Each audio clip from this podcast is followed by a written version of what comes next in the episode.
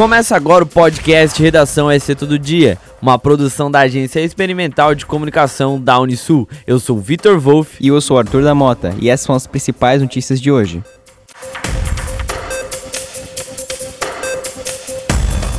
O ano letivo de 2022 deverá ser retomado totalmente de forma presencial na rede estadual de ensino em Santa Catarina. A decisão foi divulgada na quinta-feira, dia 9, pelo Comitê Estratégico de Retomada às Aulas Presenciais. O retorno às aulas previsto para o dia 7 de fevereiro deve seguir as regras de distanciamento entre as carteiras e outras regulamentações que serão publicadas nos próximos dias. A alteração considera o novo cenário epidemiológico do estado, o baixo índice de contágio nas escolas, o avanço da vacinação da população catarinense, sobretudo de profissionais da educação, Além disso, cerca de 80% dos adolescentes já receberam a primeira dose da vacina.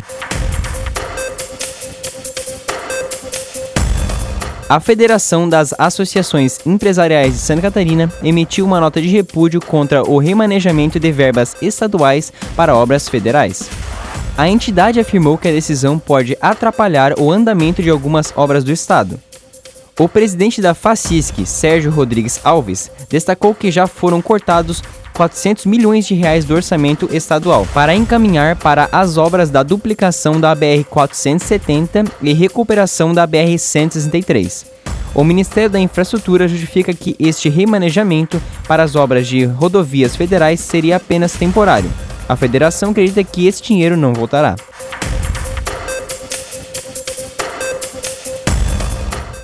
No próximo sábado, dia 11, a Conbento, a Associação de Atendimento à Criança e ao Adolescente, realizará um pedágio solidário, que acontecerá das 9 da manhã a 1 hora da tarde, em três pontos de Tubarão, na esquina da Rua Princesa Isabel, com a Avenida Altamiro Guimarães em oficinas na rua Padre Geraldo Spettman, no centro, e na Praça 7, também no centro. O objetivo é assegurar recursos para um atendimento qualificado e contínuo a 200 crianças e adolescentes da comunidade, incentivando o seu desenvolvimento.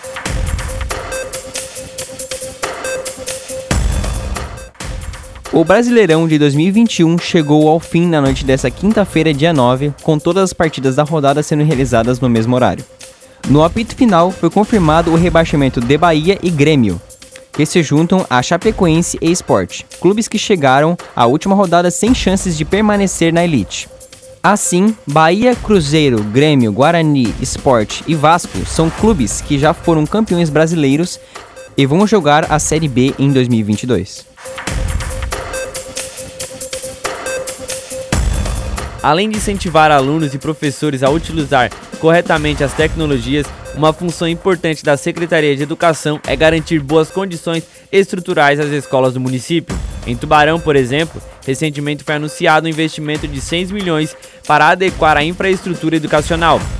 Para Jacina Martins, diretora do Centro de Educação Infantil Algodão Doce, estruturas adequadas garantem o um melhor processo de ensino-aprendizagem.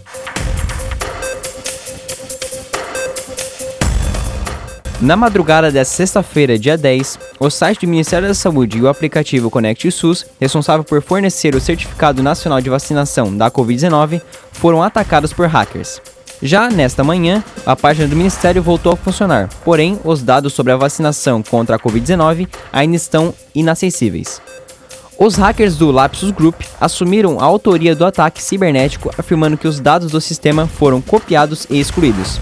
Também foram afetados o Programa Nacional de Imunização e o ISUS Notifica. Os dois continuam fora do ar até o momento.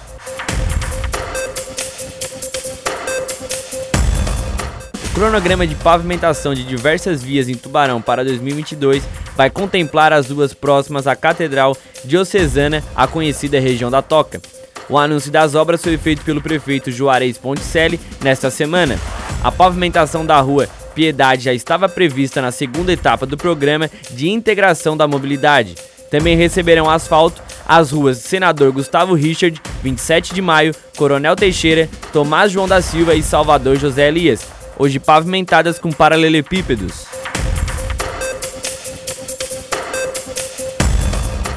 Desde quinta-feira, a Polícia Civil trabalha na Operação Pedra Branca, em combate à distribuição de drogas em Santa Catarina e em outros estados. A investigação é da Delegacia de Repressão a Entorpecentes da Diretoria Estadual de Investigações Criminais.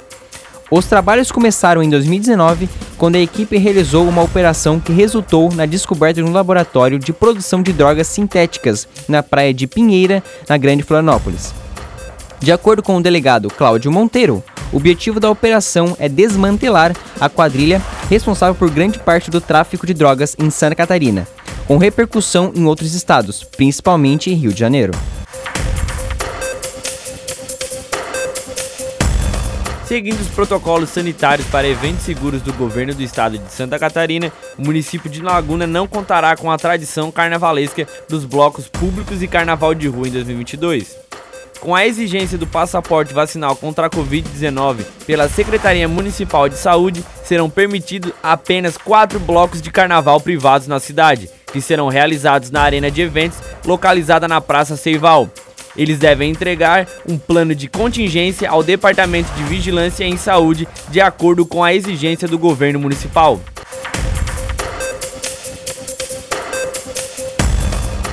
Representantes da imprensa estiveram na Câmara Municipal de Florianópolis nesta quinta-feira, dia 9, para participar de um café da manhã com o representante da casa, vereador Roberto Katumi Oda. O parlamentar apresentou um balanço das atividades legislativas realizadas em 2021. Entre as ações expostas está a discussão da regulamentação fundiária urbana na capital. Ele destacou que haverá uma reunião com a Comissão Parlamentar Especial para se ter um quadro real da situação da REURB e poder apresentá-lo à população.